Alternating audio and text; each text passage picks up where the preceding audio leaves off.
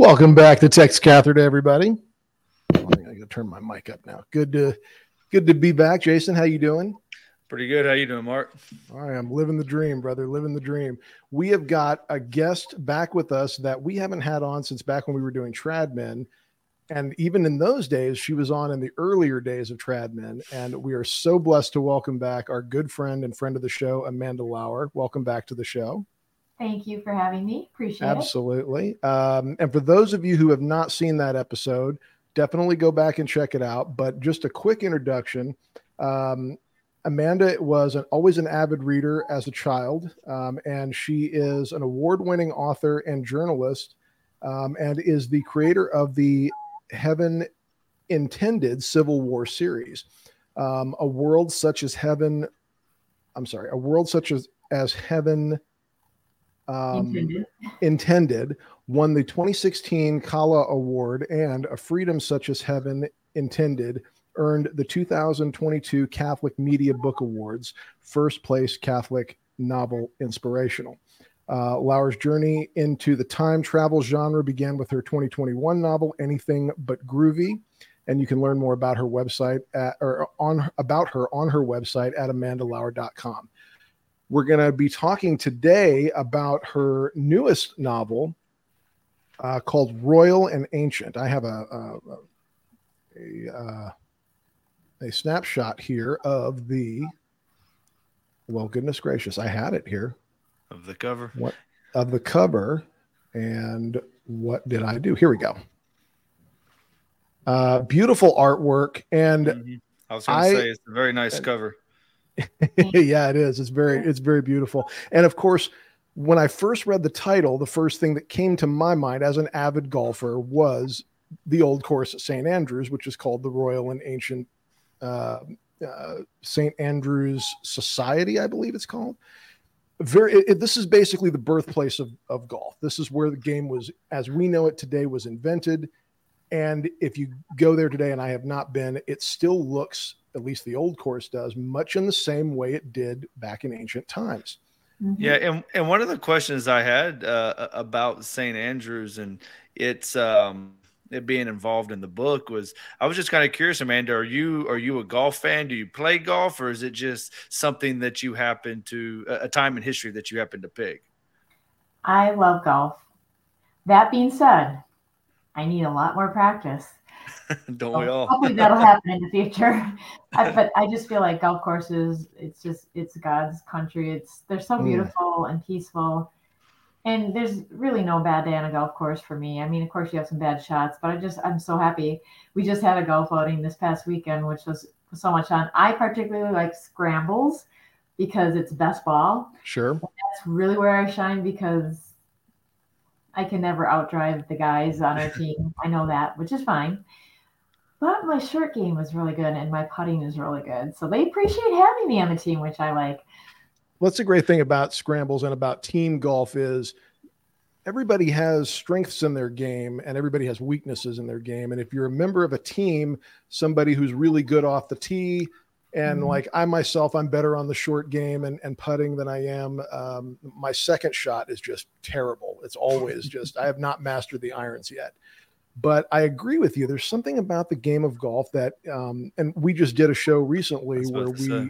we made some connections between the spiritual life and the game of golf, and um, so I was very excited to read this. But also, the period in history that we explore in this book is of particular interest to me. Growing up uh, Irish Catholic and having mm-hmm. family that uh, comes from the north of Ireland, we are very familiar with the history of 1690, William of Orange, the the so-called Glorious Revolution in England, um, and uh, so that was a particular interest to me. And I I'll try not to do any spoilers here. Okay. Um, so, but you know, nonetheless, to give a brief gist of this, um, and you know, feel free to interrupt me anywhere where I got this wrong because I did kind of read in a hurry here. Okay. Um, a young girl works at St. Andrews and finds herself in you know this is a time travel ty- you know style story and finds herself in the lowlands of Scotland in 1691 Okay, well, I'll stop you right there. Okay. She's working at St. Andrews in the United States.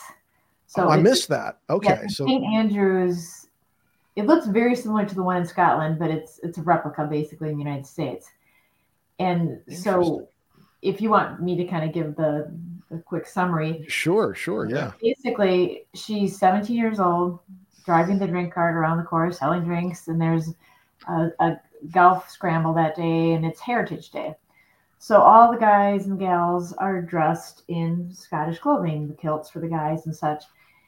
And a storm is brewing. She sees a club on the fringe of the 17th green. She runs to grab it because somebody obviously left it there. And she gets struck by lightning. And when she wakes up, she's still on the 17th green. She looks around. It looks exactly like, like it was. But it turns out it's, it's the 17th green at Royal and ancient St. Andrews in Scotland, and it's in the year 1691.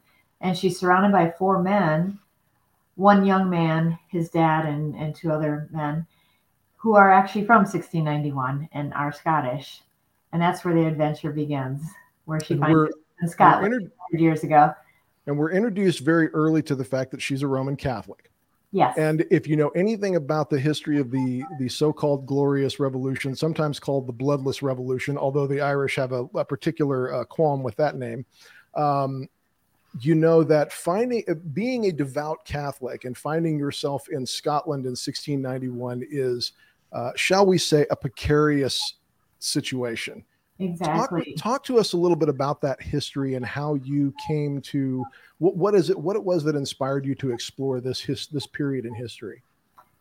Well, I'll, I'll start in general with myself. So you, you said you were Irish Catholic, basically, mm-hmm. right? Like right. me. So my dad is Catholic, is Irish Catholic, and his his parents are from Ireland. My godfather still has a home in Ireland, so we've been there. So I knew what half of me was. I never knew what the other half of me was because my mom had never met her birth father. She never knew him. And he's been gone a long time. But how I I always had an affinity for everything Scottish. And I didn't know why. I thought, oh, yeah, I like Irish things. Why not Scottish, right?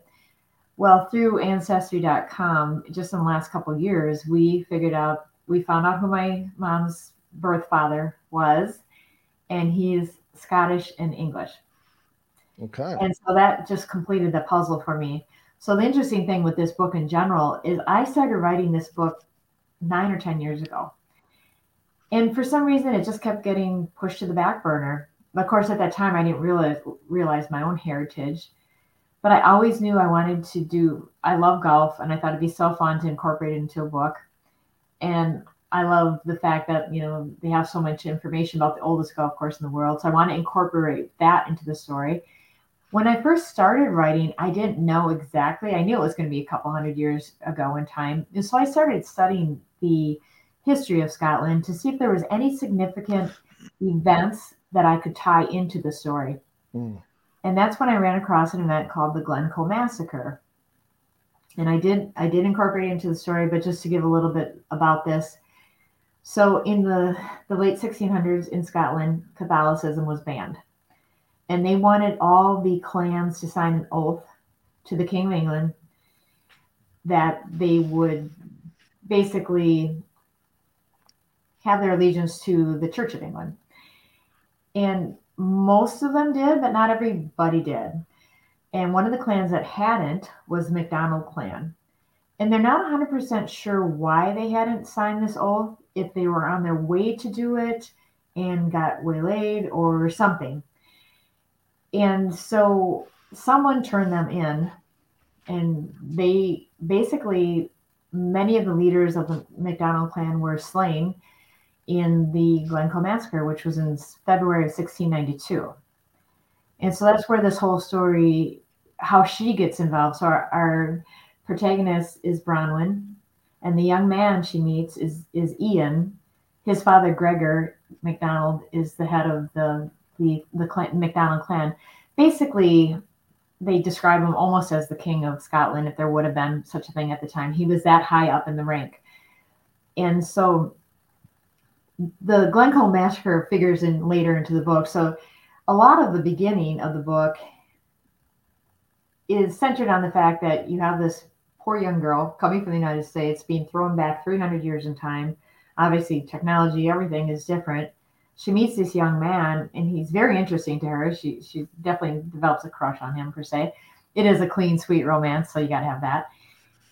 But she doesn't know his background. I don't want to give a, a whole lot about the story, but basically, people who were Catholic they either pretended, well, they either did the oath to the, the King of England or to the Church of England, or they did the oath not really meaning it, like they did it for show but didn't really mean it, or some right. people didn't, didn't do the oath, and some people were still practicing Catholicism underground. And that's basically what McDonald family was doing. They had a priest on their land. He looked like a handyman or something. He was dressed that way, but he would do mass in a safe room, basically in their manor. And so, just kind of an interesting thing with the story is you have a, a girl who's gone to Catholic schools, went through grade school Catholic schools. She's being raised by a single father. She doesn't have any siblings. Her dad was in the Air Force, so they they relocated every one to two years. So she's not really set down roots. And then she falls back in time to this beautiful big family, the McDonald family. And she not only just like falls in love with Ian MacDonald, but she, also his whole family. She just loves the dynamics, how much interaction they have with each other, how they eat together every night, and how close they are. And she learns to love the Catholic faith. It wasn't that she didn't care for it before or whatever, but she was just kind of nominally Catholic. Uh, these people were so devoted to the faith that they were willing to die. They were willing to become martyrs for the faith. That's how important it was. And I think when she realizes how important it is to that family, she really looks into it closer and discovers what a beautiful faith it is, and it is worth dying for. And so, yeah, so the the story isn't necessarily all gloom and doom. You know, obviously that the massacre happens towards the end of the book, but it's just it's there's a lot of fun interactions. You you have a, a gentleman, a young man from the 1600s, and obviously they have different attitudes about relationships. And you have this young girl from modern day America. So she kind of teaches some him some things, which would be more like soft skills, like um, how guys treat women differently in this day and age than they did. And she learns a lot from him, not only about the faith, but from her his mother as well, because since she was there, his mother took her under her wing and taught her the skills that young Scottish girls needed to know in the day, which was how to run a household, how to run mm. a manor. And there were so many things that she needed to learn. And she was just like fascinated how much how much women could do that women in this day and age would couldn't even Im- imagine, you know, whether mm. it's like, you know, preparing food literally from scratch, whether it's slaughtering and, and preserving food and and coordinating large banquets, especially with the, you know, being the, the clan leader. Um, so she learned a lot, and it wasn't just like the book learning. She had that, but she also did learn a lot about the history of Scotland too, because the young man she meets, Ian, she comes to discover that his education has basically been in a monastery or a seminary uh, what what the wealthy families did in Scotland is when Catholicism was banned, they sent their sons to the continent to go to school in monasteries and seminaries, usually like Spain or France or places where the Catholic Church was still allowed. So that's where he got his education. So that's that's where kind of a conflict comes in with them as well because she doesn't know if he intends to actually follow through and become a priest or a monk or if he's going to follow in his father's footsteps and become the clan leader. So, yeah. And and just to sort of put this in some context for those of you who don't know this history, 1690. Um, you know, since Henry VIII uh, apostated and became a Protestant, the throne of England um, had kind of gone back and forth between Catholic and Protestant, Catholic, and Protestant, Catholic, and Protestant and these resulted in um, it resulted in a lot of societal upheaval in in Britain at the time.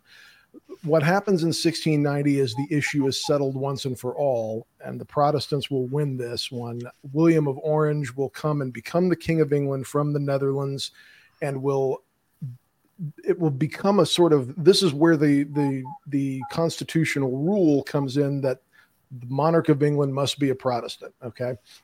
For Protestants, in particularly in the north of Ireland, they celebrate this event with great fanfare every year. And this is sort of seen as this event in 1690 is sort of seen as the uh, impetus for all the religious strife in Ireland that will follow. And William of Orange to this day is very much celebrated in, amongst Protestants in Northern Ireland as a hero. So when I when I when I opened this book and I saw where she finds herself, I went, "Oh boy, um, this is yeah, yeah." I mean, it, and and it was so interesting because I think in that atmosphere of persecution, um, you know, you really do you gain a new appreciation for what it means to really live your faith, and. Mm-hmm. Not that I've ever gone through it. Not that I don't. I don't know that any of us have ever gone through persecution quite like that. Uh, but it literally meant your life. Um, yeah. they, they were not playing around for sure. Um, so yeah. I really appreciate that you dug into that history. It was very fascinating. Thank you. I noticed a couple the, people were like asking questions or something. I, yeah. I did someone say something about the Habsburgs? Yeah, I think one of them asked, uh, "Are you a Habsburg? Are you royalty?" Am I? no. But the very interesting thing about that is I'm good friends with one of the Habsburgs. So Archduke Edward Habsburg and I are friends. And We've actually we went to a Latin mass together in Washington D.C. about oh I think it was two years ago. Wow. And yeah, how we met is that his daughter is a teenager. She's in college now in the United States, but he lives in Rome because he's the ambassador to the Holy See and uh, she says I'm her favorite author. And so we kind of became friends through his daughter. And when he, his great great uncle, I believe, is um, Blessed Karl, who's um, on the way to sainthood. And so Blessed Karl's feast day, if I remember from heart, I think is October 17th. And so he was flying into the United States to go to Mass and do this feast day and do presentation on his uncle. And we were invited to go and it was a really really neat experience. And um, we've been like good friends ever since. I gave him a, a ton of books from uh, catholic teen books because he's got six kids and i think five are daughters and they all love to read. So that was kind of a neat experience and kind of a cool experience too when i was there at mass with him is he was sitting at mass next to callista gingrich who was an ambassador too to the Holy See. And then Callista and I struck up a friendship and we traded books. She writes children's books and I write teen books. And we've been friends ever since. As a matter of fact, if you look on the front cover of Royal and Ancient, that beautiful endorsement is from Callista Gingrich. So Interesting. his wife. Yeah, and and she's also a good friend of uh, Trevor from Trident oh. Brewery. That's because, because yeah, I believe because you met him. The first yeah. time I met Trevor was yeah. at, at that event. Yeah. Because he was um, handing out beer. Yep. I don't drink beer. My husband got one. And uh, that's how we met, became friends. So it's kind of interesting how the circle of life, right? How you, right. you meet all these people, various. I always feel it's like God is, you know, sending me off in these various directions to have all these experiences, which I completely appreciate. Yeah, God is good. Um, I I I did want to a thought that kind of came up uh, when you were um, talking about the history, the research, and all that that you did for this book that is real history that you've incorporated into a fiction work. It reminded me of our first interview because I, I guess technically you you're you're labeled as a young young uh, author, right? Like a young kid, young, young children author. author. Yeah. yeah, young adult. That's what I'm looking for. Young adult author. You know, preteens, teens, and stuff like that. But you know, your discussion here with Mark on the history shows that there's a lot of material in here, even even for you know uh, uh, adults. They can not only yeah. learn history, but they can do it in a fun way as well. So the, your books may be labeled for young adults, but they're actually, as we discussed uh, in the first uh, episode we did with you, um, really anybody can open these books yeah. and read them for sure. I, it was a page turner for me, and and you know I must admit I was not initially expecting that. It's just not my genre, you know. Um, but when I, it was a page turner, and uh, yeah, I, I, really enjoyed it. So I think it, yeah. and one of the things that I do like that you you've explored in this book and others is a a, a, a wholesome romantic story that um, I think is so missing in the world today. I think romantic love in our society is such, has such a warped, uh, uh you know, view, especially as it's presented it's so in media. Yeah. It's so disordered, especially yeah. as it's presented in media to young adults. Right. And, and well, yeah, yeah I can address that. Well, first Please. I'll go back to the YA. When I first write, started writing the books, I, I love history, and I especially love war history, which is maybe unusual for women, but I do. I love Civil War, World War One, World War Two, and way back. And I write stories where I take real events in history and I weave in people that are fictional, but they have some connection to real people, historic figures. So that's that's that. When I first started writing, my books were just considered typical historic romance. They weren't considered YA. The reason I got pegged into YA, and it's a blessing, totally God thing here, is my publisher had two books that were up for the CALA Award in 2016. So two in their fold. And one was definitely an adult book, not for kids at all. And then she had mine. And she said, Would you mind if I called you a YA author so we can put you in a different category so you're not competing against each other, two authors from the same publisher? I said, Yeah, I don't I don't mind because my protagonists, they're usually around 17 years old. I just love that age group anyhow. And so since then, I've been writing, you know what they call YA. And so yeah, and then what were you saying too? I kind of went off on a tangent. I was answering too earlier. No, that's okay. We're talking about the the the wholesome pre- presentation of yes. Catholic courtship, or, yep. or yep, and how sure. romantic love is sort of uh, is presented. Yeah. It was really really inspiring. And to go on to that topic, so I was first introduced to historical romance when I was like in eighth grade hmm. by my mom, and I was just with her a few few minutes ago, not too long ago. And I mean, I love I love the genre. But at that time, they were what they called bodice rippers. So talking about getting an education, right? I love the stories, but I didn't want to see the behind the scenes. I didn't want to see all that. I just right. wanted sweet romances. I couldn't find them, especially as you know in high school. I, I couldn't find anything like that. And I had this thought in my head someday I would like to write a book and I would like to make it a sweet historical re- romance just a sweet, you know, like courting, where they were courting each other, you know, that type of romance. And I thought, if I ever write a book, I want to write one that my children can read and my grandchildren can read. And I'm going to feel proud that they're reading, not embarrassed that they're reading because it's, you know, racy or something like that. And really, the only reason I even ended up writing a book is because I have had a career as a journalist for the last 20 years, writing for a Catholic newspaper here in Wisconsin in a Catholic owned business newspaper.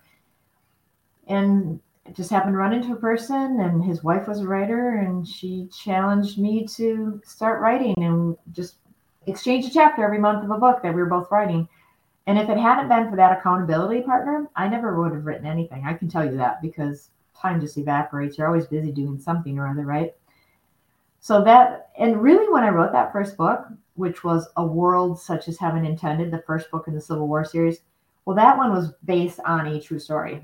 So I had all the guy that a really interesting Civil War story. My friend's great great uncle. We had all his letters from the front. We had his uniform. We had his picture. Wow. We had everything. So that was the kernel of that story. But after that, I said, I'm done. You know, I wrote a book. I can go back to being a journalist and my life is complete, right? No. A week later, people are like, when is the sequel coming out? I'm like, there is no sequel. Oh my gosh, it took six years to get this thing out. But you know, God just nudged me and said, This is what you're supposed to be doing. So for the last really since 2014, the first book was was came out. So in the last nine years, well, actually, I've written nine books in nine years. I can't even believe that. I remember when my first book came out, and I was talking to my husband, and I was like, Do you know this person wrote 12 books? Oh my gosh. I can't even fathom writing 12 books in my lifetime. It's just like unbelievable. And now you're sniffing their coattails. yeah. And here I am, book 11, I'm writing right now. And book 12, I'll be writing after the first of the year. I'm just like, I can't even. But the, the coolest thing is because I said I wanted my kids to read the books and my grandkids. Well, all four of our kids have read every one of my books. And it's such a blessing. I mean, they're so supportive. I love it. And my husband, like you said, that you don't generally read romance books or whatever, or historical romance. He doesn't. Right. Generally, he's reading a lot of business books, that kind of stuff. But he loves my books, and and I don't think he's just being nice. I think he really thinks I'm a good writer, and he enjoys the stories. So it's so gratifying that they're reading. But this summer, even a neater story is our 10 year old grandson. So he's the oldest. Our eighth grandchild is arriving next week. Congratulations. Congratulations. Super excited about that. So our oldest grandson read one of my books this summer. He read Anything But Groovy, which was a time travel where my supposed 13 year old daughter gets hit in the head and falls back into 1974 and has to live my seventh grade life. and he read it over the summer and he loved it.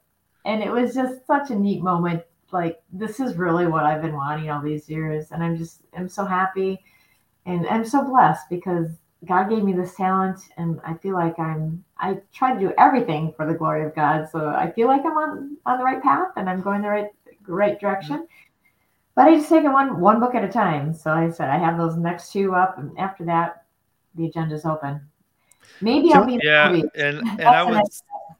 Well, I I just wanted to add real quick. I mean, yeah, I think obviously you are doing good things with your work. It's you know it's a it, it's a form of evangelization as well oh, right? Um, absolutely. Um, and and i think i think you're doing a great job with it because my my oldest daughter is a lot like like you are like you were where she really enjoys those i don't know if she's as much into the historical romance but she's really into the love stories and the romantic romantic type books. So obviously as parents we it's it's hard to filter. There's so much out there. So we're constantly filtering and a lot of times we're saying no to books because we just don't know I know. Um, so you know, she was able to read, of course, your your books, and there's another. Um, I can't think of her name, but there was another Catholic uh, uh, romance author that she loved her books as well. So th- th- there's a few of you out there that do really good work, and like Mark was saying, it's it's not a it's a wholesome romance. It's not like this disordered, lustful, uh, uh, disordered passion type or romance where there's adultery, fornication, oh, all these yeah. sexual sins and all that, right? Um, it's like you mentioned, like you just want to show, hey, look, there, there's a budding romance, but you're not you're not trying to go into details with with all that because it's it's really not important to the to the story itself, right? And and and I think that it you provide a great avenue for young girls such as my daughter and as you were when you were that age to fulfill uh, this desire to read about romance and, and and romantic stories without polluting their minds because romance in its proper context and love in its proper context are beautiful things that God has given us. And um and the world is just not seeing that through the mass media. I know I agree. I'm I'm glad they're out there. And you mentioned other Catholic writers. Well I'm in the Catholic Writers Guild and I have a lot of friends who write in all different genres, but a lot of them write these sweet romances. Right now, off the top of my head, I'm thinking of Leslea Wahl, and she's a dear friend of mine, and I love her stories. And we are like the we're the biggest fangirls of each other. I love her stories. She loves my stories. They're just so sweet, and I'm like, oh, to be in high school and have those sweet romances. I just I just love them. They're just so fun. Hers are modern day, so they're different, but they're just sweet. And yeah, there's a lot of writers. I have a bookshelf behind me filled with a lot of Catholic, you know, authors. We all become friends. We trade books with each other. We support each other, and it's it's kind of interesting because a lot of times when people think of Catholic fiction, they go all the way back like hundred years or something. Yeah, I know there were some obviously some classic writers back then, but I don't think they realize that modern day writers, there's a lot of talented people out there with a lot of really neat stories to tell. So hopefully we get the word out to to check out. If you go to the Catholic Writers Guild, there's a lot of authors on there, and like I said, all different genres. Um, yeah, one I, of the things that I liked about the way this story approached this topic was, you know, courtship is is very much a discernment of a vocation, right? And and exactly. And in this situation, we have a young man who is discerning discerning his vocation either to the priesthood or to the married life and I think that's important because young people, I don't feel are are encouraged to discern enough about what it is that they want. Not only what it is they want to do with their life, but what is it that God has uh, in store for you? What is what is the plan that God has for you? Mm-hmm. So when we approach it from this way, we're not um, we're not limiting young people to um, uh, to make life altering decisions at such young ages. It's very much an exploration of purpose, uh, which I really enjoyed. And and the cultures out there that still do formal courtship, I, I read a staggering statistic, um, and these are all mostly religious cultures, uh, observant Catholics, you know, uh, like Orthodox Jews or, or, or what have you their divorce rates are like less than 4%. Wow. That's incredible. Yeah, that's right there is testimony that they're onto something, right? Indeed. Can I ask a question about how you craft a story? Because I'm always interested, and everybody does this a little bit different. Do you yep. know how the story is going to end before you start writing, or is this very much the plot develops for you as you're writing it and you don't necessarily know how the story is going to end when you start the book? Well what i know is there's going to be a young man and a young woman. They're going to be late teens. I know that's how it's going to start. There's going to be a lot of conflict in the middle and they're going to be happy in the end that's right. all i know when i start people say you're either a pantser or a plotter i'm not a plotter at all I when I start a book, I literally start the very first sentence. I might have six sentences in a notebook or something of general ideas. Uh, this is the year it's going to be. This is the, the state or the country it's going to be set in. That's about it. I have a very unusual do- way of doing this, and I rely heavily on the Holy Spirit and my guardian angel. So what I do is every day I want to write one at least one chapter when I'm working on a manuscript. That night before the night before when I go to bed, as I'm going to sleep, I have the certain prayers that I go through. I do the ACTS prayer, if you know what that is. And after I get done with that, then I pray to the Holy Spirit and to my guardian angel, and I say, I need to know what's going to happen tomorrow in this chapter because I don't know. And mm-hmm. Work on this overnight while I sleep and just let me know in the morning what's going to happen. What inevitably happens is I either wake up in the morning, well, sometimes in the night, or I wake up in the morning and something pops into my head, or else when I'm in the shower. I seem to get lots of ideas in the shower. That's where I got titles to books, I got all sorts of things. It it works like a charm, and, and I can't even explain it. It's the craziest thing. People who who plot their books out probably are like, "Oh my gosh, that's crazy! I would never do that." But it works for me and that way i really feel like i'm on the right path that god wants me to go because literally i'm getting the word of god through the holy spirit through my guardian angel. It just it just works so well. And it's the craziest things that they put in my head that i would never as a matter of fact i said i just started writing um, a book. So this would be book number 11 i just started last week and it's the sixth book in my civil war series and I was just literally writing the first chapter, and the ideas just started coming into my head that the heritage of the young lady who's going to be the star of this book, what her what her dad was like, where where her parents immigrated from, how her dad was killed, and how she be you know all that stuff just like came to me like that, and I, I'm just like astounded. You know, it works for me. It might not work wow. for everybody, but I recommend it. Well, the characters are so well developed, and that that's one of the things that uh, surprises me about your method. Is, I mean, it, it, there's clearly some sort of inspiration uh, outside of you that's doing this because I, I don't know that. I mean, and granted, I'm not much of a writer. I've always kind of wanted to be, but I, I, I have trouble crafting a story.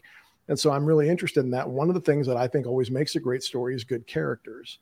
And um, and your characters are very well um, fleshed out, so to speak. You, you get a sense that they're real people. They have they have things that you like about them, and then there are flaws. And, yes. and you know, everybody that, has flaws. Yeah, and and I really appreciate you exploring that.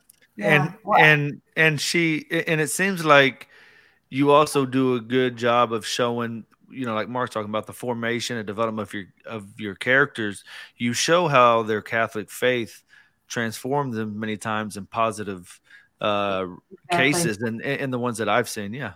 Yeah. Well, what I can say, a couple things to address that. As far as the Catholic faith, all my characters, it's kind of a Matthew Kelly thing. They're trying to be a better version of themselves every day. Mm. That's built into them.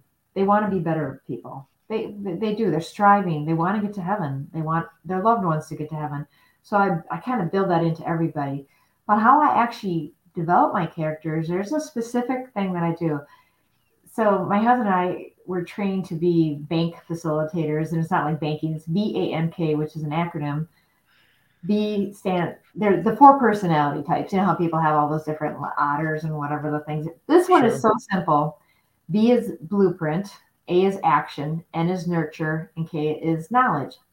So everybody has the one that's the strongest for them. So what I do with with all my main characters is I I give them I do an assessment, a bank assessment to know what their main character type is like.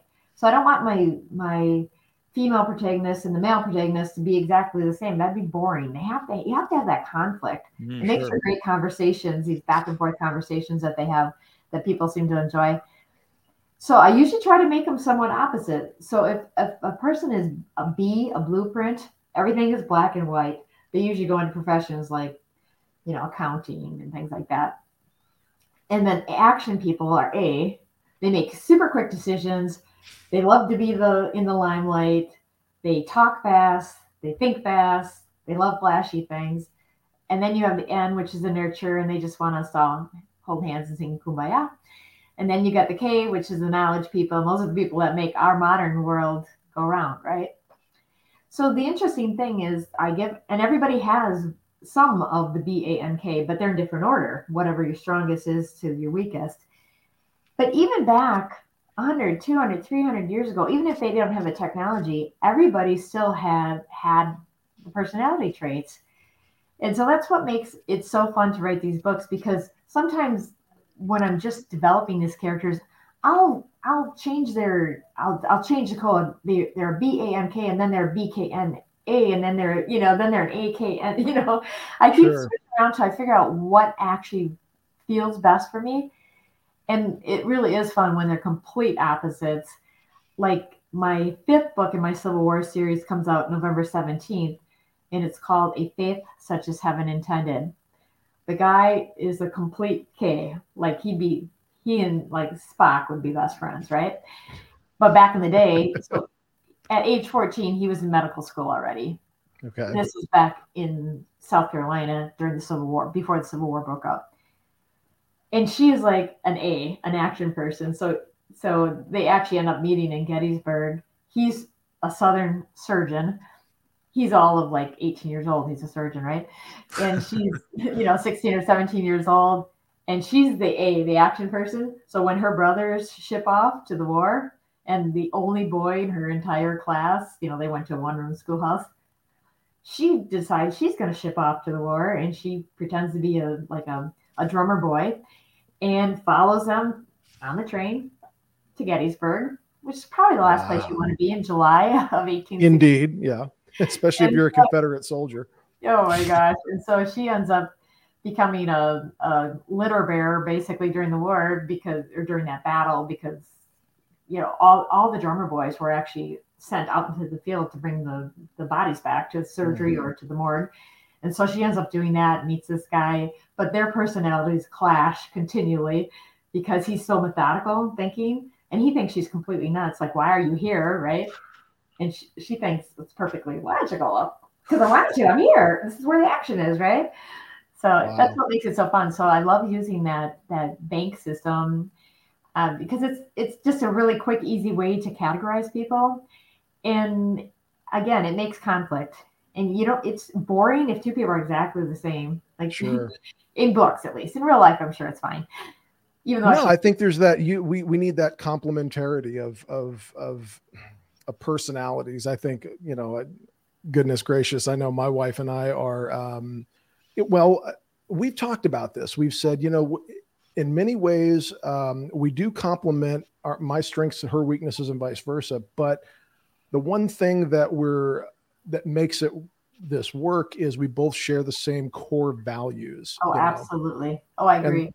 Yeah. Yeah, I was And gonna so say that's- about my husband and I too, because he he's the B, the blueprint, uh, thinks very mechanically, researches everything to death. You know, like oh my gosh, we bought e-bikes this this spring, and I thought we were he was never gonna stop watching YouTube videos on e-bikes, but we do have them in our garage now, so it's good. I'm the you want to you want to talk about a blueprinter my wife so today i had my annual physical. My wife sends me to the doctor with a list of things she's like okay here are all the things i want you to talk about with your doctor. Don't forget this don't forget this don't forget Yeah. this. She booked the appointment for me. She If you would have told me, but, I mean- if you would have told me you were going there, I'd have given you a list too. It would probably been different than your wife's, but I'd oh, you should see us go on vacation. She's got the Oh, binder oh with yeah, all the things. And me i'm the guy who uh, well how are we going to get there i don't know we'll figure it out you know that's part of the adventure for me I'm the A person in the first in the couple here, so I probably drive my husband crazy because I make super quick decisions and I'm fine with them. I make Right. them whatever I make, it's good. We're we're good to go. Um, but we do complement each other, and yeah, our morals we completely agree on that. Both of us born and raised Catholic, and so when you have that common ground between you, it it you can work anything out. So it's it's working, and we're helping each other. The areas that I'm kind of weak in, like analyzing things, stuff like that, he's great at that. And I'm better in the the soft skills as far as like the nurturing and stuff. And he he always says, I always come up with these great ideas, like, oh, we should send that person a card because someone passed away or something. And you're the person who actually does it because I have that nurturing in me. So yeah, it works. Yeah, absolutely. Um, so you've got a new book coming out in November. yes. Okay. And this is going to be part of the Civil War trilogy, not trilogy, I'm sorry, a Civil War series. Yeah. Yeah, actually, there's going to be six books in the end. Okay. So this is a faith such as heaven intended. And the sixth book, this is another really neat thing in my life. So our, our 10 year old grandson, uh, he's an avid reader. And he asked me about two years ago, and he said, Grandma, I want you to write a book and I want to be the hero in your book. I'm like, oh, so sweet. So last spring, I think we, yeah, he lives in another state. So we were together and we actually had an hour to sit down. And I said, here's a bunch of ideas.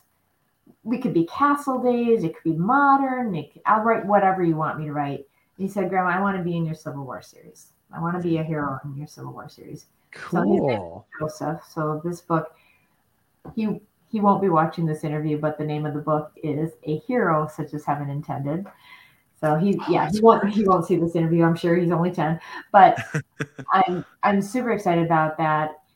And that's the one I'm writing right now. And it's really neat to put him as the hero, Joseph. And it, there's so many twists and turns. Like I said, God's just giving me all these great ideas, or the Holy Spirit. Know, Well, I, I now that's the other thing. I'm glad, so glad you brought this up because there's another theme, not just romance and love in the book. There's a there's a theme of heroism, right? Oh, yeah. True, authentic Christian heroism. One of the great movies, and and every guy loves this movie, is Braveheart, right? oh guys God. all guys all love Braveheart. What do they love about that movie? What is it about that movie? And it is such a great example of authentic Christian heroism Oh my gosh. I know I know there's some other stuff in the movie that's not that Sure. great, but um the, Yeah. the idea of self-sacrificial heroism and the imitation of Christ. Talk to us a little bit about your idea of heroism and how you approach that as a writer because you, you do such a great job with that. Thank you. Well, first, I have to say, because you brought the, the Braveheart up, so the book Royal and Ancient that's coming out, so this is my first time with Chrism Press. All my other books are with Full Quiver Publishing with Ellen Hrkach up in Canada. Well, Ellen Gable is her writing name. But so this is my first time with a bigger publisher. And so they it's a whole different game. Mm. The levels of copy editing and, and such. It's amazing though. It's really raising the bar as a writer. You know, I, I'm thrilled to be working with them. I love both of my publishers, by the way. But the interesting thing is they actually have a launch team. I've never had a launch team. So the book is coming out next Tuesday. And the the head of the launch team contacted me last week and she gave me a list of things I need to do before next Tuesday. And one of them was I had to come up with a Spotify playlist for Royal and Ancient. Hmm. My go-to CDs are Braveheart mm. and Rob Roy. Yeah, yeah. That's my Spotify playlist. I picked out my favorite songs from those two soundtracks. I love the movie Braveheart. I love Rob Roy too. I don't like the violent parts, but yeah, talk about heroes. There's just something. Oh, I don't even know how to really say it, like endearing or. I know. I look at my husband. A lot of my the men in my books are kind of like modeled after my husband because he's my hero. I think he's amazing. Aw. Yeah, and even when there's you know spiders and things, he comes to my rescue. he saves my life, you know. We don't live in Texas, so we don't have like snakes or anything, but we have enough things like that. But I just, I, it's just so neat to write about people who are heroic, who put other people's lives ahead of their own, and really think of the bigger picture in life, not just mm. the small things, but look at the bigger picture. Even the people who are, had, have been martyred for our faith, you know, I'm sure they didn't want to have to go through that, but when they saw the bigger picture that they could save lives or they could keep the church going, I just love the whole concept. And I'm I'm a sucker for a, really wonderful hero in a book. So it's so much fun to write about them.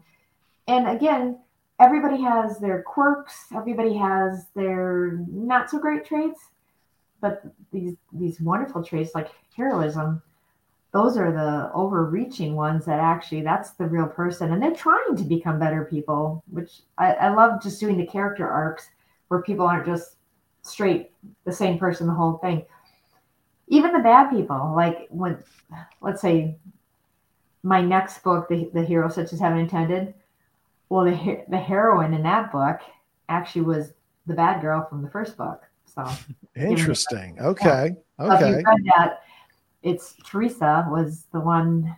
Well, I won't, I won't give it. She basically killed. Well, she did kill somebody, so that she she definitely had some issues. But she is going to have a major character arc where she's going to see that life isn't all about being a debutante and being the Southern Belle and being all the things that she thought she wanted to be. There was more to life than that. So I like writing about heroines as well. So and that, and I love that that she has that character arc because that's so true to life. People are not all bad or all good. There's they're complicated. Oh, for and sure. The, and that's yeah. When I write my even the there's always a bad guy. Every book has a bad guy, right? Sure. um, but there's a reason they are who they are, and I try to delve into that because no one is born evil or bad. I don't think. I think babies are innocent and beautiful it's the things in life that happen to them that shape them to become the people they are. And I think it's really interesting because even the bad guys in some of the books, you see they have a soft side to them. They have something that they've all their mamas or they they've always been sweet on some girl or or something or other. They have that soft spot. And it's their decisions that determine how their the course of their life, what's going to happen. And it's not always good.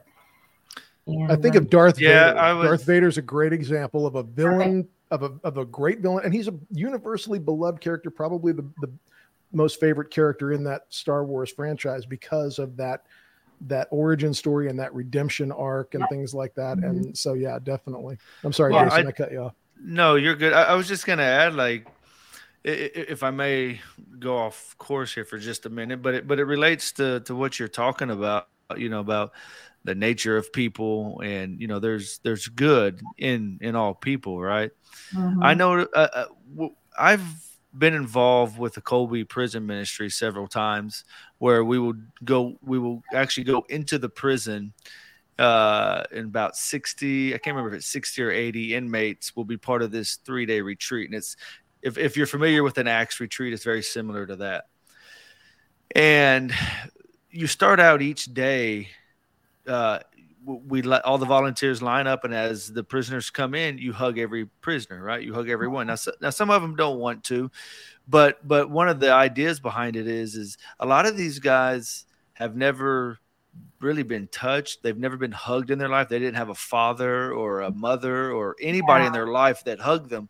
And there was there was times where I remember one one guy came in and he very very shall we say very firmly told everybody don't touch me, don't hug me. So, you know, we're everybody respect Second day, he kind of opened up to it. Third day, he was he was hugging everybody, and it's just you know it, it wow. you, you, what you were talking about reminded me of that is that yeah people you know people aren't just the way they are because that's how they were born they're uh, a, a, lot of it has to do with the environment uh, environmental factors around them. And to a lot of these guys just take something as simple as a hug is very intimidating to them.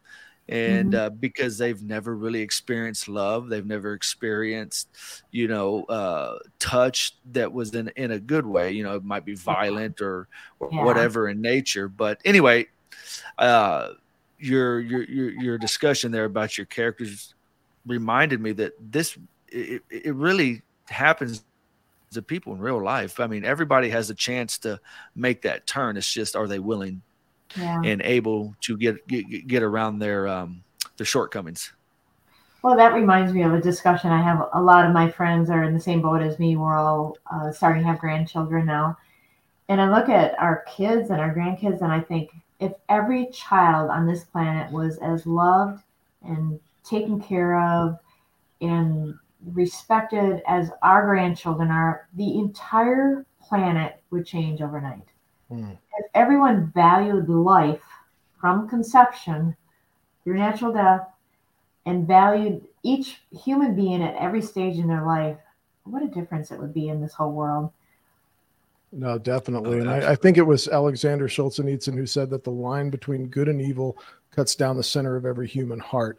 And I've always loved that saying because um, if you if you cut the world up into good guys and bad guys, that's dangerous because if you'll notice, you're always on the side of the good guys, and you're never one of the bad guys. Mm-hmm. Whereas if you look at it more from the perspective of, and I love the way the church talks about this, we are good. Our nature is is good. Yes. Yes. But it's but it's fallen. We we we have an unnatural, and this is important, an unnatural attraction to evil. Mm-hmm. And when you look at it like that, you can look at, I, I think it, it does cause more introspection about because it's okay to admit now, yeah, I have done bad things. I've committed sins. It doesn't make me an evil person. Right. It just makes me a fallen creature in need of redemption. And there's, it's just a much healthier way. And I think a truer way. Yeah. To approach that. That reminds me of I, I go to confession every month, usually first Friday, right? And I had a a wonderful confession with a priest uh, at a retreat actually this year, and he, he said the most profound thing to me. It it's like he said, "You're a good person who does some stupid things." I said, "You know what? You hit the nail on the head right there." I am a good person and I'm always trying to be good and I'm always trying to I'm a rule follower but every once in a while, I just totally mess up, and we all do, right? And you know, I'm a sinner like all of us are. That's why we have confession to go to every month, so we can wipe the slate clean and start over again. Absolutely. Um, I know I, I'm unfortunately this evening I'm a hard out at, at one hour. Mm-hmm. Amanda has uh, spent some time with us. We've got about five minutes left. Um, tell us beyond the Civil War series, do you have any ideas for other projects that we should be on the lookout for that you're willing to share with us? Yes, absolutely. My so after the November 17th release, the next for sure date is September 1st, 2024. I have a book coming out called Lucky and Blessed. And oh this goodness. was fascinating to write because it takes place in King Henry VIII's court. Hmm. A young lady ends up there after the king has ordered her father to be executed because he was harboring monks during the dissolution of the monasteries. Mm. And he um, had he had a, quite a high title in the in the, the kingdom but he also was still practicing the Catholic faith. And he, when they dissolved the monasteries, there was thousands of, homeless people, basically nuns or sisters, sisters, nuns, priests, whatever, monks. And they were the people that was kind of the infrastructure of England. They were the people that were educating children, they were taking care of people, they were running hospitals. It kind of eroded the whole fabric of the country. And this girl gets invited, basically, kind of a long story how this happens, but she ends up in his court. And the young man she meets was studying in the monastery, one of the monasteries that was destroyed and it's a very fascinating story. I mean, I'm, I just loved writing it, and oh my gosh, talk about the rabbit holes you can go down when you study King Henry VIII. The most interesting thing about him to me is that until the day he died, he continued to practice Catholic faith in his closet. he had interesting. I didn't hear. I've never heard that. He was a daily communicant. He had communion every day until and on his deathbed, he had a Catholic priest he had a confession. I cannot for the life of me find the name of his confessor. That seems to be lost to time. But and he composed songs. Supposedly he composed the song "Greensleeves." He um he had the liturgy of the hours was by his bedside. He never stopped practicing, regardless of everything else, starting a whole different church. But that was mostly so that he could divorce his first wife to try to get a male heir. And you know, yeah, the, the, the English Reformation, and at first at least, was not so much about Reformed theology like it was in places like Geneva and, and Germany. It was more about, excuse me, magisterial authority. Who has the authority over the church in England? Right. Um, and and to this day, if I'm understanding correct, the Church of England considers themselves part of the Catholic Church. Um, but in their theology, the king is the head of the church in England, and Right. You know, there's all kinds of, uh, of course, they're yeah, I think it goes schism anymore. They're they're full on Protestants now, but um, yeah, and and I think all those beliefs because uh, I've heard a few different versions of that. I I guess they kind of go in different directions, but yeah, um, King Henry VIII is my favorite rabbit hole. I think my my favorite portrayal of him, and I, it's probably very flawed and not very historically accurate, was uh, his character in um, A Man for All Seasons which is how I always pictured Henry VIII, just a syphilitic madman uh, towards the end of, of, of his reign. That that's an overly simplistic, obviously, um, uh, way to approach it. So I'll be interested to to see um, your portrayal yeah. of of Henry. Yeah, well, she this young lady is in the court when he is married to Catherine Howard, which was his fifth wife. Uh, very interesting because she was very young when they married. She lied about her age. I, she was probably maybe 14, 15 years old when they got married. And it's very interesting behind the scenes. It was just so fun to to research. The interesting thing too is it's a 250 page book. I have 125 pages of notes that I took. Oh my hmm. goodness. And just everything. I actually read speeches of King Henry VIII just to see how he actually spoke did he say thou, you know, that kind of stuff? No, he didn't really speak. He spoke pretty much like the vernacular. Um, but yeah, I just loved the research part and I, I just loved writing the book. I was glad when it was finished and glad when I did the my favorite part of writing books is when you get to do the first round of revisions when I can kind of polish it up. But I'm very happy with the book right now, so I'm super excited when that comes out next year. Well, I did. I did want to ask you before we have to drop off here. Um, so, Royal and Ancient comes out October second, which I believe is next Tuesday. You said. Um, where can people buy the book, and will they also be able to buy it on their electronic apps such yep, as absolutely. Kindle and stuff like that? Sure. Yeah.